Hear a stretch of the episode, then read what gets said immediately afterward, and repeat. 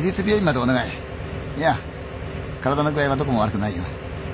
知り合いの上田ってやつが友達の見舞いにね、そこの病院に行ってるんで、そこで待ち合わせることにしたんだよ。ん？今晩飲みに行く約束してんだ。あ、そうそう。この前上田から妙な話を聞いた。うん、思い出しちゃったよ。上田が最近、廃墟になった病院跡に探検しに行った話、聞きたい？廃墟になった病院ってのは、郊外にあってね、10年以上前に火事を出して、患者を何人か死なせちゃったんだな。それが原因で廃業しちゃったんだよ。うん。地元では、その火事は、病院の資金繰りに困った院長が保険金目当てに放火したんだって噂されたんだけどね。建物は取り壊されないで、荒れるがままに任せてあったからさ。時期に若者の間でもって、病院跡に幽霊が出てね、噂が立ち始めてね。火事にまつわる因縁話もあるし、格好の心霊スポットってことかな。ある晩、上田島潰しに、高校の同級生のね、古池と船田を誘ってその病院跡を探検しに出かけたわけ。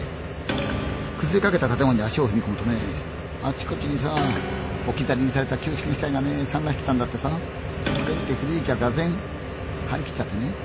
何せ面白いもんでも見つけてさ、落ちてないから、あたりごそごそ物色し始めたんだよ。古池っていうのは、広いもの天才でもってね、以前粗大ゴミの中にさ、うん。壺を見つけてね、古道具屋に持ち込んだらさ、思わぬ高値で売れて以来ね、ゴミ屋去るのが病みつきになったっていう人物でね、対照的に自称霊感のある浦田は、建物に足を踏み入れた途端、なんかやばい嫌な空気を感じるって言い出してね、行かしたっちゃってさ。三人は懐中電灯の明かりを頼りに、部屋のドアを順番に開けて室内をチェックしながら、廊下を奥へ奥へと進んでいったんだって。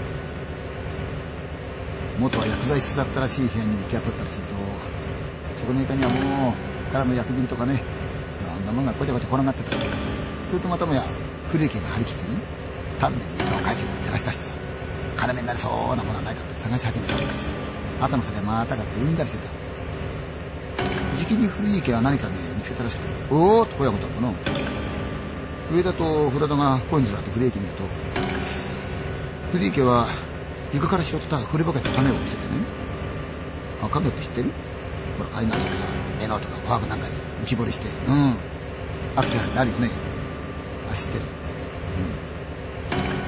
うん。古池が拾った亀には、西洋の女性の横顔が彫られてるね。古池は金目になりそうなものを見つけたんで、上機嫌だったんだ。でも、だな、こんなところで拾ったものを持ち帰っちゃ、たたりがあるって、反対したんだけどね。上田も札田も、まあ、その意見に賛成したんで、古池はさ、渋い渋いその亀を拾ったところに戻したらしい。三人は瓦礫を乗り越えてさらにこの建物の奥に向かったんだな。地下室へついて階段が出てきたんで、三人が地下へ降りてった。と、三人の行く手を阻む、分厚い鉄の扉が現れたんだけどね。扉を押すとさ、単やかってない。い渋い、鈍いような音がして、で、3人も中入った。部屋の中には固定されたベッドが一つあるっていうのもダメかなとしても。3人の意見は、まあ、そこが霊愛室だろうということが一致したな。その時唐突にね、禁じられた遊びのね、電子音のメロディーが近くに流れてるんだ。それとフリーがポケットから携帯電話取り出して、不思議そうにしてるんだって。着信の知らせばかりは点滅してんのに、電話に出ないんだよね。携帯を見つめてるもんだからどうしてないんだよって聞いたら、このフリーちゃんね、自分の着メロは太陽に吠えるはずなのに、変だと。首かしげてんだってさ。それでもフリーが結局電話出たんだけど、携帯に耳をつけていたね、みるみるみるみる怖がって。次の瞬間フリー家、携帯を床にガーッ叩きつけた。上田た。ちはもうびっくりしてフリー家見た。んだよな。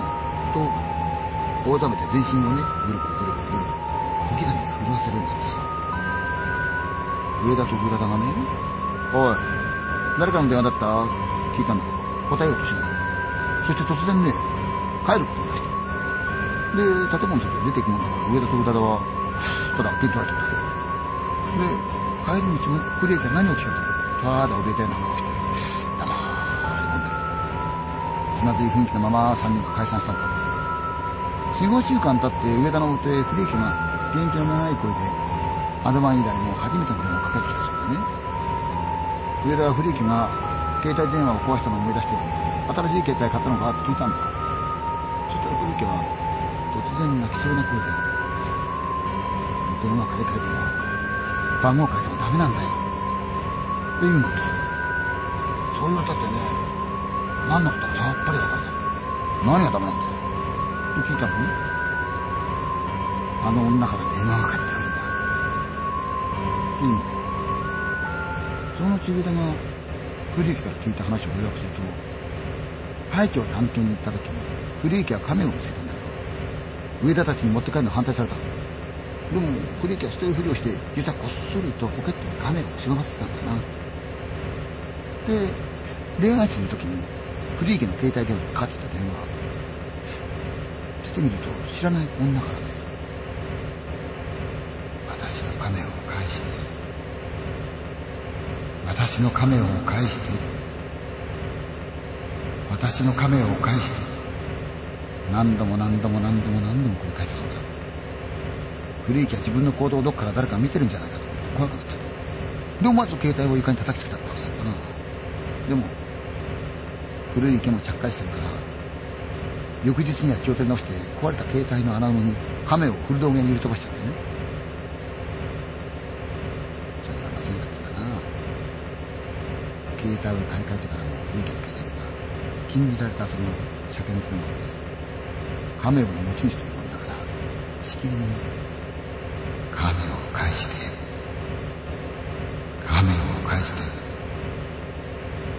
電話がかかってくるそうなんだ。古池の告白ね、聞かされたんだけど、上田はあんまり突拍子もない話だから、信じられなくてね。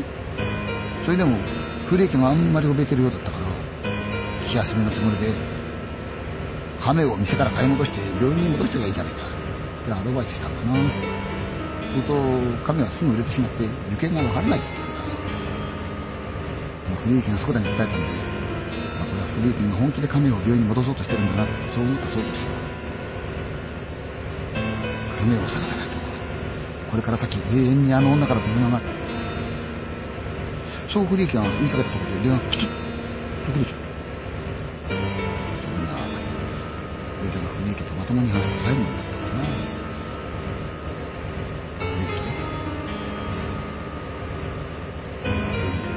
んだな。療養してるそうだか